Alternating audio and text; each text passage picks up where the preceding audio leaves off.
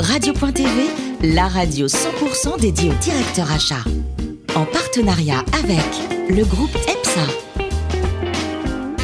Bonjour à toutes et à tous, bienvenue à bord de CPO Radio.tv. Vous êtes plus de 12 000 directeurs d'achats et dirigeants d'entreprise à nous écouter passionnément chaque semaine en podcast. Réagissez sur les réseaux sociaux, sur notre compte Twitter, CPO Radio-du-bas TV. À mes côtés, pour co-animer cette émission, Antoine de manager commercial du groupe EPSA. Bonjour Antoine. Bonjour. Pascal Leroy, manager directeur de CRM, spécialiste de l'aménagement et de l'équipement des espaces de travail. Bonjour Pascal. Bonjour Alain. Ainsi que Patrice Clèche, vous le connaissez, rédacteur en chef adjoint de CPO Radio.tv. Bonjour, bonjour. Alors Patrice, aujourd'hui on reçoit un monsieur qui est, qui est prof à l'EDEC et qui écrit également des bouquins au titre extrêmement synthétique. hein. Très synthétique. Un grand Euh, monsieur, ce On Michel dirait le livre d'ailleurs, tellement le, le titre est, est intéressant. Les fournisseurs comme capital immatériel, une solution pour aligner la contribution des achats à l'innovation sur les objectifs des actionnaires. Vous pouvez le redire ou pas? Non, Vous avez- allez, on va laisser à Michel. Vous, vous avez 4 heures. Donc, Michel Philippard, bonjour professeur. Bonjour.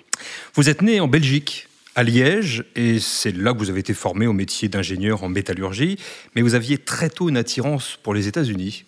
C'est exact. Depuis euh, ma toute petite enfance, j'avais envie d'aller aux États-Unis, de découvrir les grands espaces, euh, à l'époque le western.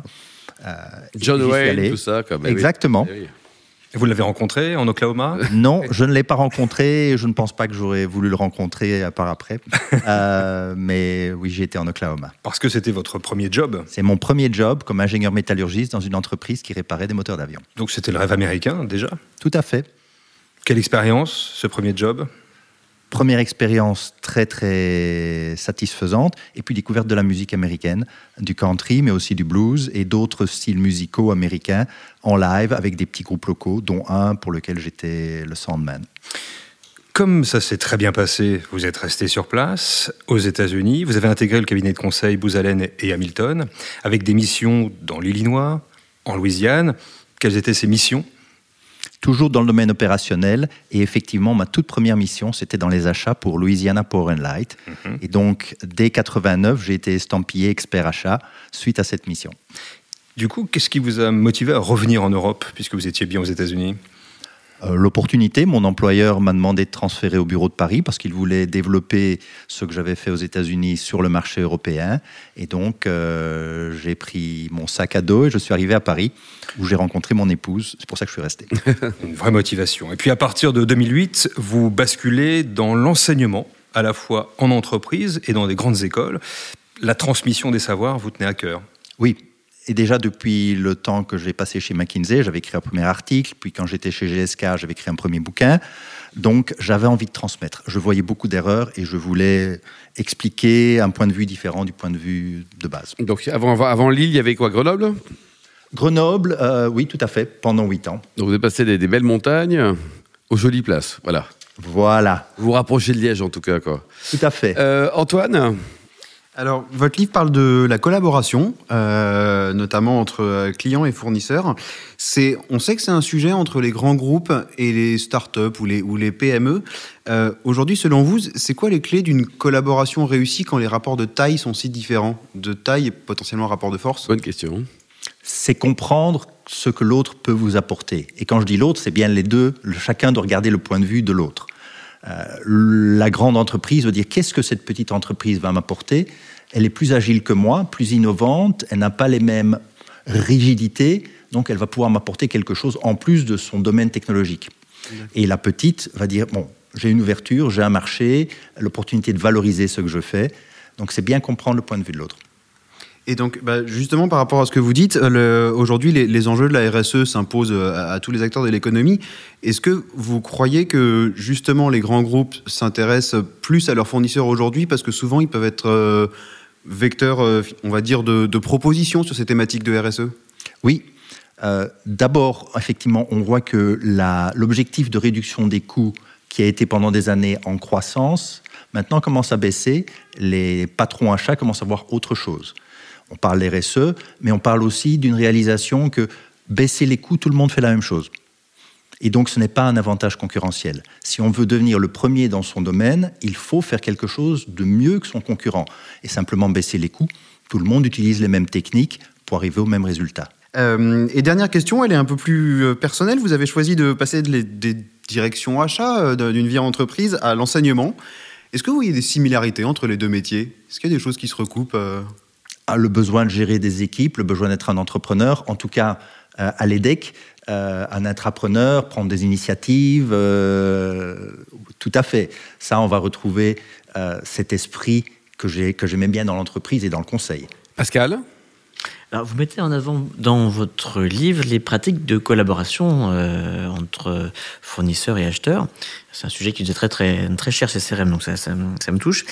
Euh, comment est-ce qu'on peut mesurer les gains de la collaboration? Est-ce que ça se mesure en termes financiers? Est-ce que ça se mesure en termes de culture d'entreprise, de confort au travail? C'est quoi? C'est très vaste. C'est difficile, c'est vrai, parce que c'est beaucoup plus complexe que coût Et donc, on va mesurer quelque chose qui est à moyen terme. On ne peut pas mesurer ça à trois mois. Mais ça va être est-ce que mon fournisseur m'aide à mieux me battre contre mon concurrent? Est-ce que mon fournisseur m'aide à être plus réactif, à m'adapter plus rapidement? Est-ce que mon fournisseur décroche le téléphone pour m'aider au milieu d'un projet quand je suis en train de ramer? Euh, Est-ce que mon fournisseur me comprend? Est-ce que mon fournisseur a envie euh, que ce soit moi qui gagne? Ça, c'est probablement l'élément clé.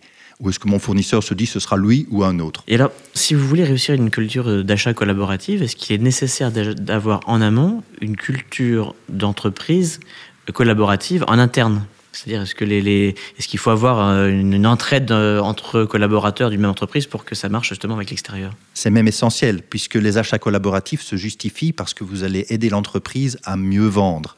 Donc, si les achats ne sont pas connectés à la recherche et ou à la force de vente, au marketing, etc., vous ne savez même pas vers quoi vous devez aller pour mieux vendre. Donc, il faut d'abord collaborer en interne D'accord. Alors je retombe sur ma première question. Comment est-ce qu'on évalue justement l'efficacité le, de cette culture? Est-ce que les gains se jugent en, quoi? Est-ce qu'on a des, euh, indices de performance C'est quoi? C'est des indices financiers? Ça va être des indices euh, de satisfaction des acheteurs? Les premiers indices, ça va être des indices euh, de comportement culturel, un peu comme le Working Relation Index aux États-Unis, qui mesure la qualité de la relation dans l'industrie automobile, et quelques autres index similaires. Aujourd'hui, Michel, il y a beaucoup d'étudiants qui sont motivés par les formations achats à l'EDEC ou dans d'autres grandes écoles comme, comme la vôtre ou pas? Oui, c'est un domaine. C'est couru? C'est un domaine qui intéresse beaucoup de jeunes, mais pas autant que le marketing euh, ou d'autres, ou la finance. Ou la finance, quoi. Et pourquoi? Parce que c'est quand même un, beau métier également, avec une vraie fonction d'entreprise, quoi. C'est un métier qui est moins, moins connu parce qu'on ne voit pas les acheteurs dans sa vie de tous les jours. On voit les marques dans sa vie de tous les jours, mais on ne voit pas les acheteurs. Hum. Et un directeur d'achat, vous trouvez que c'est bien payé ou c'est pas assez bien payé? Aujourd'hui, c'est bien payé. De nouveau, ça dépend de l'entreprise. Oui, ça dépend de l'entreprise, quoi. Mais à une époque, c'était peut-être une... c'était moins, moins sexy au niveau financier également, quoi. Non, aujourd'hui, c'est plus le cas. Vous, à titre personnel, vous adorez la photo? Quelle est votre plus belle photo? En oubliant votre femme. Hein. Alors, la plus belle photo, euh, allez, d'un paysage, par exemple.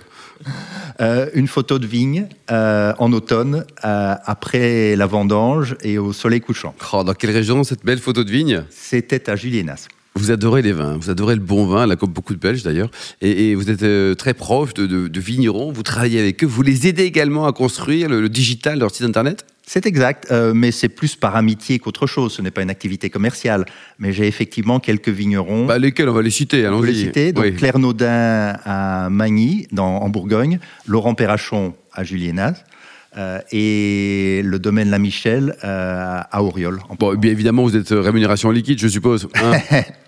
N'en parlez pas, mon contrôleur fiscal. Bon, absolument pas. Il n'écoute pas l'émission. Tant mieux. Alors, côté pâtisserie, il paraît que vous êtes le champion du monde des desserts au chocolat. Michel, qu'est-ce que vous avez préparé? Parce qu'il y a plein de trucs au chocolat en dessert. Soufflé au chocolat. Très bien que j'améliore avec des épices. Typiquement, je prends un chocolat de bonne qualité, mais je vais jouer avec du poivre rose, de la cannelle ou selon mon humeur pour donner un petit plus à mon souffleux. Alors, on vous voit régulièrement, là, chaque année, du côté de Bergerac. Qu'est-ce que vous faites à Bergerac?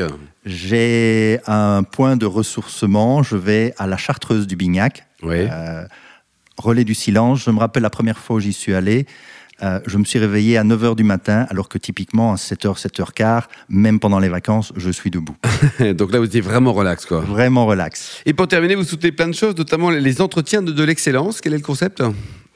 Euh, c'est pour aider des jeunes qui viennent de zones euh, plus défavorisées, de cultures plus défavorisées, à accéder à, par exemple, des écoles comme l'EDEC ou à accéder aux meilleures formations.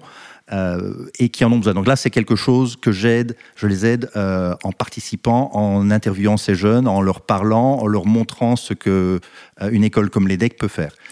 Très bien. Euh, Patrice, vous nous rappelez le titre de l'excellent livre de Michel Philippard, euh, donc prof à l'EDEC, et le titre de ce livre, vraiment encore une fois, parce qu'il faut absolument le mémoriser.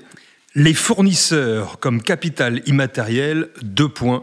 Une solution pour aligner la contribution des achats à l'innovation sur les objectifs des actionnaires. Merci tout Patrice. Combien édité chez qui et combien ça coûte le bouquin, Michel?